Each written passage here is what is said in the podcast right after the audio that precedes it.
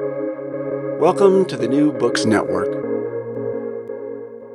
Confounding, exhilarating, and contagious. Emotions matter, and so does applying emotional intelligence. Welcome to Dan Hill's EQ Spotlight, the podcast where emotions rule. Whatever the topic, how do hearts and minds collide? Find out with your host, a college professor turned globe-trotting EQ entrepreneur. His mission? Each week, Dan joins prominent authors in decoding how emotions drive outcomes and make people tick. Now, on to the show. Hello, everyone, and thank you for joining me for the 85th episode of my podcast, Dan Hill's EQ Spotlight. The series appears here on the New Books Network, which has as its motto, sharing knowledge so people can thrive. Today's topic is We're Better Together. I'm joined by Sarah and Larry Nannery. They are the co authors of What to Say Next Successful Communication in Your Work, Life, and Love with Autism Spectrum Disorder. The publisher is Tiller Press, which is an imprint of Simon and Schuster. Sarah is the Director of Development for Autism Initiatives at Drexel University. Larry is a technology consultant who focuses on organizational change and life coaching. Welcome to the show, both of you. Thank you. Looking forward to it. So, if you don't mind, can we get a brief overview of the book, some sense of what it's about? Um, yeah, sure. So, I um, I'm Sarah, and um, we, Larry and I, wrote this book together. It was um, kind of something that came out of uh, just our shared experience of uh, me being autistic and Larry being what we call neurotypical, although he's anything but typical, um, and how we've been able to figure out how to communicate together as partners, uh, as parents. And Larry has done a lot to help me um, figure out how to communicate professionally. So, you know, when we were looking early on for resources uh, for me as I was trying to learn some of these things, we didn't find much. There, you know, we I think we have books about highly sensitive people and how to, you know, get over shyness and things like that, but none of it was really applying to me and what my specific struggles were. So um, we decided that we you know, because we couldn't find what we were looking for, we could maybe help others by sharing some of what we had learned together. So, though I add my two cents throughout the book, I, I think that was actually a perfect uh, overview. So, I'm going to leave it there. okay, fair enough. Well, I can relate uh, f- probably for many reasons. One, in, in business, I decided that I wanted to be an emotions expert specialist. I was shocked by how little literature there was about emotions in the business world when they're obviously rife all the time. So, so clearly you go there quite readily. Um, maybe this is particularly for for Sarah in this case. Can you talk about your own relationship to emotions, your own emotions, and particularly maybe the term internalization, if you don't mind bringing that yeah. into the answer?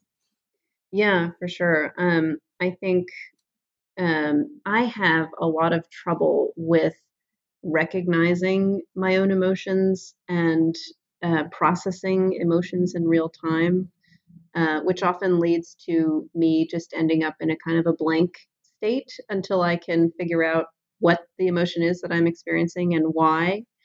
Um, so uh, it takes me time to process emotions, especially big, bigger emotions, and it can come across. And for a lot of autistic people, uh, have the same experience. It can come across as if I don't have any emotions, because in the moment it's just so much for me to process that it, it comes out as being aloof or or being blank and emotionless when in fact there's so much going on under the surface that it just can't come out. There's it's like a bottleneck situation going on. So um, for me that ends up with uh, doing a lot of internalizing. Uh, when i was younger i would you know this term of kind of bottling things up and keeping them um, close inside because I didn't know how to get them out. And something that I do a lot now that has helped is writing things down just to get it out somewhere in the world so that it's not stuck inside in this kind of internalized spiral. So I wanted to share a, a case in point. When we were first together, uh, it was you know a, a, young relationship and us having our communication difficulties and just whatever life was and the emotional event or whatever was kicked off shut Sarah down for a good two hours of no words, not even a, a, a, barely a tear, just completely frozen.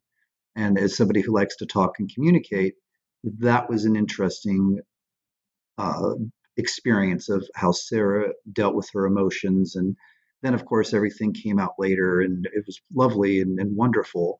Uh, I went through a few boxes of Kleenex tissue boxes here. sure. it was it, like just to to hold all of that emotion at once and then to try to let it go that bottleneck was huge sure well you, you mentioned a couple of hours because that was going to be my my follow-on question to what sarah had said because you talked about a time delay i'm sure the answer must vary but is that two hour delay that larry you just mentioned is that kind of i guess i'll say typical i mean different circumstances must create different kinds of time delays sure I, I, want to start that one and just yeah. no, it's it's no longer typical, uh, and it speaks to Sarah's uh, self uh, efforts at trying to understand her own emotions and okay. how to succeed and, and, and really just how to how to live in this world. Um, it's not really a a healthy practice to to get stuck. And uh, I'll let Sarah answer the second part of it, but sure. no, not at all. It, it really okay. has changed. Yeah, and I think it also speaks to you, Larry, knowing that I can have this propensity to shut down like that, and so um, being able to take a step back and stop the emotional train before it gets to that point uh, helps me also. Um, I think it, it happened a lot more uh, when I was a child, when I was growing up and I didn't really know what was happening. But now, um, as an adult, it's easier for me to see it coming from a ways off, and so I can tell Larry I need ten minutes, uh, you know, and I would I'll go into the room by myself and have ten minutes of quiet so that I can reset and not get to the point where I'm uh, a non-functional for an hour or more. Um, so that definitely helps. And, and in an office setting, uh, as opposed to when you're with Larry, um, do you also ask for those two minutes? I mean, how, how do you navigate those situations? Yeah, it, it can be different in an, in a work setting. Of course, everybody's work setting is different. I have been very blessed to have work settings where I manage my own time for the most part. Um, so I can take a few minutes after a big meeting or you know to prep before i know something is going to be more of an emotionally charged exchange uh, i'm able to, to take that time usually uh, to either recover or prep myself. And i, I want to throw in here that though i am um, what they say is neurotypical though you know that's a whole nother pandora's box i too and i think just about everyone in this world needs those moments. And what I've developed is I drink a cup of coffee and I just say, you know what? I have to go refill my cup of coffee, even if I spilt sure. it into the trash can. That oh look, it needs a refill. we all need that moment to recalibrate ourselves. And you know, with Sarah, obviously, it, it can be uh, significantly bigger than what I might need to calibrate. But we all we all have that somewhere. It's it's just a trait that uh, is a little bit more profound with Sarah. Okay. To to round out this part of the discussion on internalization, there was a wonderful comment in the book. It said, uh, Sarah wrote, "To me, my internal world is ninety percent of the world." Um, has that changed? It sounds like you you've talked about things are easier, and what might have been a two hour delay is ten minutes. Is is that ninety percent? Does that still hold? Yeah, I think that for me, there's so much thought that goes into every single action, every single word. Um, now that I've been, you know, that I've been alive for 30 plus years, I've gotten better at um, doing it a little bit faster, but there's still so many uh, things happening behind the surface that I have to try and manage um, manually. Like so many people, I feel like um, do this, get to a point where they do this automatically. They they can automatically um, read social situations or automatically know what to say next, or you know they just kind of know where they're going and might need a little bit of a check in here and there. I'm checking in with myself every single second. Uh, and it gets very tiring, but it also, um, I've been learning how to be able to, to automate some of that on myself. I just have to, I have to do it all manually instead of relying on my brain to do it automatically. Okay. Um, makes sense to me. If I can move to another topic, but kind of related, because we're talking about those those back and forth moments, and uh, whether it's done automatically or, or manually, uh, there's lots to navigate. Uh, and uh, so I'm, I'm, moving here, kind of to you know small talk, and you you, you mentioned creating conversational sandwiches, which is a wonderful image, and, and you even brought in the role of humor and how that can have its own uh, you know, whitewater rapid moments to try to navigate. Um, so small talk and humor, if you don't mind maybe saying a bit on that front. Yeah, sure. Um, so for me, it always is helpful because I'm doing everything manually to have a framework to work from. Um, because then I can I can go back to that framework and use that as my automatic process. Um, so so, for example, for small talk, which is something that doesn't come naturally to me, and I think doesn't come naturally to a lot of people, um, I often will have like things in my back pocket, metaphorically speaking, that I can talk about uh, when it comes to small talk. So, you know, I write about in the book if if I if it's a Monday, I know that I can talk about a couple of things that just happened on the weekend. Or if it's a Thursday, I know I can talk about a couple of things that are coming up on the next weekend. Um, you know, I I might just familiarize myself with the weather or with current events just so that I have it as something that I can refer back to if I need to be in a small talk situation. Um, and, you know, I've learned that small talk is important for building a common ground with someone before you dive right into the real meat of what it might be that you need to talk about with someone or if it if it's just a chance interaction just to be able to connect with someone instead of i'm perfectly happy standing in silence but uh, i know a lot of people find that awkward. So being able to put people at ease with that um, you mentioned also the the framework of making a sandwich you know that's also helpful for me when we get into the the flow of a conversation you know once you get through the small talk, then you start talking with someone. Um, it helps me to think about being able to to add a piece to the conversation and then purposely making myself stop and let the other person add a piece to the conversation because otherwise uh, you know usually i would just let the other person talk over me and i would just listen because i do love to listen or if it's a, something that i'm very passionate about i might end up doing all the talking and i don't get any input from the other person. So it helps to have that framework to go back to. Well, sure. And, and Larry, when you're at a, a party and, and, a conversational sandwich is being made by by uh, Sarah, how do you help play chef? well, uh, honestly, if we get to a point where she's making a, a sandwich to somebody, this conversation sponsored by Subway. Mm-hmm. Um, yes, I, I, actually will. I will not Badinsky. I will unless I have something yeah. to contribute some cheese or whatever, that is Sarah's conversation. What what I really want to talk about is that the, this notion that we we call hit points. And Sarah wakes up every day, and let's say it's a hundred hit points. If if she engages in a, in a conversation, the small talk might take 15 or 20 of those hit points from her and just kind of wear her out a little bit. And then hopefully the larger conversation, the purpose will restore some of those hit points, will make it a little bit easier for her to, to feel comfortable, to feel re-energized. But but there is a cost to to that small talk that um, not everybody experiences. Mm-hmm.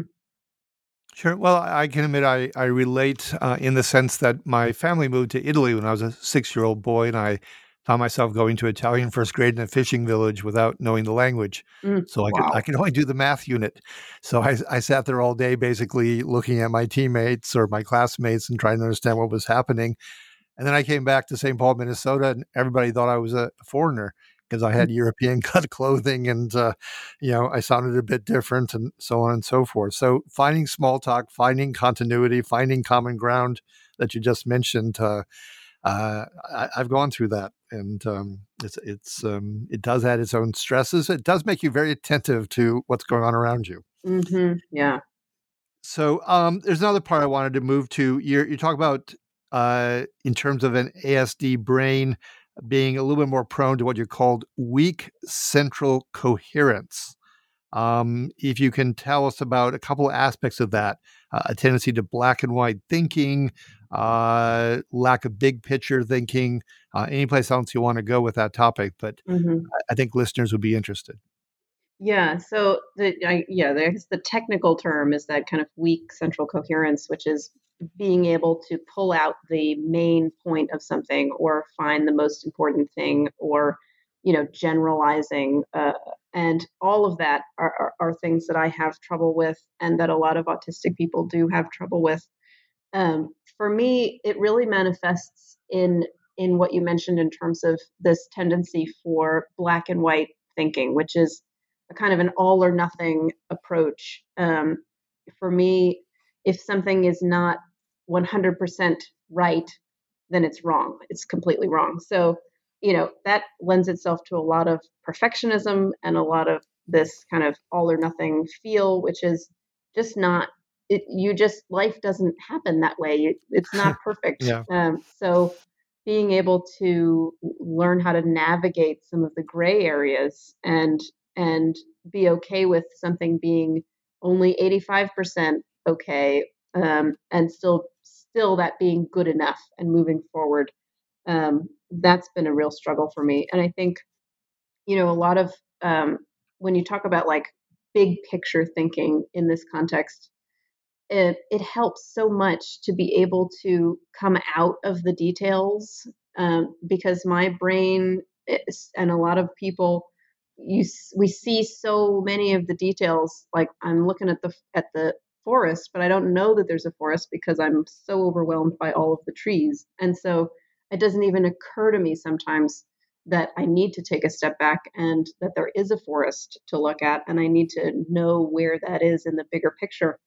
Um, so for me, it's a constant struggle to remind myself that I need to take a moment and understand what that bigger picture is why why i'm here what's the most important thing um, because then that gives me the ability to move forward through something instead of being stuck in the details. I, I find that fascinating. I admit that as you were talking and explaining that, I remember once being in the Peruvian uh, part of the Amazon basin and feeling completely immersed mm. in my environment and trying to you know keep track of it and realizing very large insects were suddenly on my back ah. and and so forth. So it's it does give me a real feel for you know how you approach these things. That's that's interesting. Uh, larry was there anything there that you wanted to add? Because often in the book there's what's called the, the two cents portion of the book. Uh, just to, just to call back that what sarah doesn't do is sarah does not fake it until she makes it and it talks about that confidence and, and when sarah says pulling out the the big picture item and being able to focus um, the more that Sarah is able to get into what she knows or what she can research, what she can learn, that's where she's going to be successful. If it's just fake it, just walk in like you you own the place or you've done it a hundred times, that's not a successful on road for Sarah. Mm-hmm. Okay. And I imagine that must make it interesting when we move to what I want to talk about next, office politics, because there's there's a good deal of fakery sometimes, at least in some offices. And I've just published a book called Blah Blah Blah, a snarky guide to office lingo, which is very much about trying to navigate implicit and explicit power structures. So you you very rightly bring up in the book that some of the underpinnings of office politics and things that can be real challenges, particularly for for you, Sarah, is trying to know the role or the the impact of things like status and cachet and rapport. Um, what can you tell us about those three factors and how you you work with it? Yeah, it's I I don't know uh, almost anything about either any of those three things because I to. Uh, I, that's not something that I pick up on naturally at all. Um, so sure. actually, I I want to throw this over to Larry because he's helped me so much with just learning what those things are and how to spot them, uh, which I still struggle with. Okay, fair enough. Yeah, Larry, I, what do you what do you what can you uh, enlighten us with? uh, they're all very important to the people who value them.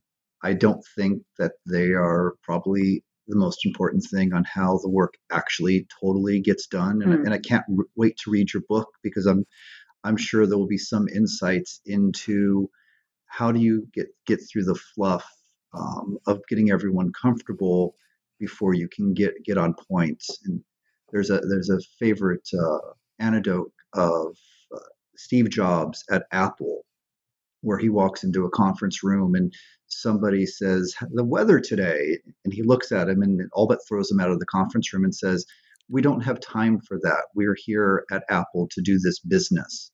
So there is definitely some culture, and I spent a lot of years as a consultant for the Army, where, or I guess the Army and the Air Force, there was very little rapport building during the day because it was structure, it was command, and that's very different than than where we are in the real world.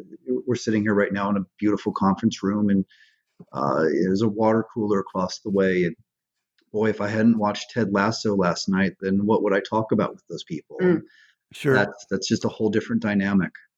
Yeah, I would just add, I think it is important though to some degree, and and you know it depends on what your work situation is, but I have found that um, some of the advice that Larry has given me in terms of making sure like going out of my way to go and see somebody in person rather than right shooting off an email or even trying to pick up the phone uh, helps because you start to just develop a relationship with your coworkers and that just makes things a little bit run a little bit smoother sometimes. Like if you run into a hiccup or if somebody misses a deadline or something you have that relationship to fall back on and that can be very helpful in a way that i never really understood before. Yeah no i remember that point in the book and i thought it was a, a point well made that uh, there can be a, a, vast separation between an email and a phone call. I remember having a meeting at mcdonald's and she said uh, we had to delay for just a moment. My boss in germany misunderstood my last email, didn't mm. pick up on the nuances. I now have to make an international phone call to save the situation, and I'll be back to you shortly. Um, and so she stepped out of the room to make the call. Uh, let's move to your, your own relationship. Uh, there's a wonderful statement you say valuing intentions over outcomes uh, can can help a lot. Uh, what do you what do you mean by that, particularly in relationship to repair strategies? And I, I love this term, emotional reciprocity. Mm-hmm. Yeah. So, in terms of our relationship together, Larry and I, um, because of the way that we communicate differently and we perceive the world differently, and this is this is going to happen for anybody who's in a relationship, um, but particularly in our case because uh, I, we are neurodiverse, miscommunication can happen a lot, and so being in a place where we both remember to value each other's intentions over the outcomes um, helps to just make that a little bit softer. It doesn't, uh, it's not an excuse for the outcomes. The outcomes are still what they are and they may be painful. Um, but knowing that the intention was good uh, and not malicious does help when it comes to repairing, you know, what might have happened. Um, I think, you know, when you talk about repairing strategies and emotional reciprocity. Those are kind of technical terms, but really what they're getting down to is how are you working together to come to an emotional um, common ground? Good intentions. This is all about we, we start the day with good intentions. We want to be successful. Uh, we want to be good parents. We want to uh, have good days and when things don't always work out the way that we expect how how do you recover from that? How do you pivot and move forward? So just remembering the grander picture remembering that i wanted to make that really nice meal and yes i i ruined the the, the rice this time but that doesn't take away from the rest of the effort and the rest of the the quality of the food. Mm. and the fact that we're enjoying it together. There you go Sure, and you communicate what the intentions were, I imagine. so that everyone understands. I mean, I, I was uh, almost tempted last night. I was watching uh, an old Paul Newman movie, Cool Hand Luke, and I was thinking we could have used as the intro that moment where they say, "What we have here is a failure to communicate," because mm-hmm. there are lots of failures to communicate uh, in the land. Uh, a last question I wanted to go to: uh, You mentioned at some point in the book modeling emotional stability, and I certainly want to hear what some of your solutions or approaches are there but I also wanted to uh, grant some some leeway because I know from studying the Big Five personality traits myself, it's it's pretty amazing to the degree to which all of us as human beings are much less stable than we imagine we are, mm. and so emotional stability is kind of the positive way of saying uh, one of those five traits, which is neuroticism, uh, which frankly can plague all of us. I'm curious as to what some of those solutions are because I think everybody you know appreciates tips and tactics uh, wherever they fall on spectrums in life in terms of seeking emotional stability? Yeah. I think, and when we write about this specifically, I think it's in the the parenting chapter where we're talking about, yeah, we're talking about um, using your being able to use your emotions as a tool, as a teaching tool, really, um, and modeling that ability to um, control your own emotions to a certain degree. But I think also being able to show your children, um, you know, wh- wherever they are on the um, neurodiverse uh, or neurotypical spectrum, being able to show your children that you do have emotions, you are a human being, uh, and yet they don't control you, you know, um, and you can, especially when you're when you're dealing with a, a, a child who might be emotional, being able to take that step back and and let them see that that they are affecting you, but that it's not it's not the end of the world. You know, you you do maintain that um, control, and you can model for them how they can start to have some of that control over their own emotions. Which for any kid, uh, you know, autistic or not, young kids are going to have big big emotions to deal with. So being able to nurture it's like, so Sarah, for for your birthday this year, you got an iPad that you can draw with, mm-hmm. and that gives you some quiet time, some salvation, some opportunity to to be restorative. Mm-hmm. And with uh, with kids, if it's they go off and they read a book, or you're walking down the street, and I said earlier about coffee, going in and pouring yourself an extra cup of coffee. That finding ways to identify where you are emotionally and both allowing the emotion to exist because it's true and, it, and, if you suppress it too much then it's going to get bottled up and it's going to affect the rest of your day. But then finding ways to park it and put it off to uh, to the side so that you can continue and, and be successful and a bad 15 minutes doesn't become a bad hour or a bad day or you know, spiral as far as you want to go there with the snowball. That that's very important. Okay. Um, well, I, I, want to thank you so much. I admit I'm a, a, former poet, so I'm not sure how much central coherence I always have at times, and whether that's my specialty. But uh, there was lots of wonderful points in the book and different avenues it pursued from from workplace to raising a child, and hopefully we cover those things. Is there one last comment? Maybe you want to make? One last insight to offer before we close the conversation? Uh, I, I, would love to, to share one of the things that, that we don't do, which is that we don't compromise, that we don't look at the day as 50 50 and who cooks and who cleans and who does this and who does that. We, we, we work together to be successful and to not only honor each other, but to identify and know what those traits are that we're bringing to the table. And I think that that really helps keep us grounded. And uh, you know, on the best days, we really get to enjoy the the, the fruits of our labor. But on the the rough days, they're not quite as bad because we we had those intentions and we worked together as best as we could to be successful.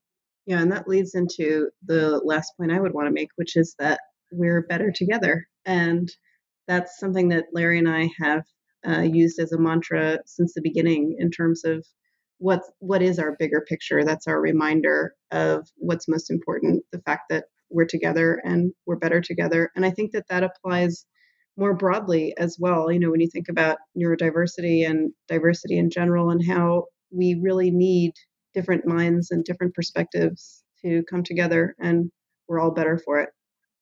Okay, and indeed, uh, this episode is entitled "We're Better Together," and now we have a little more illumination as to why.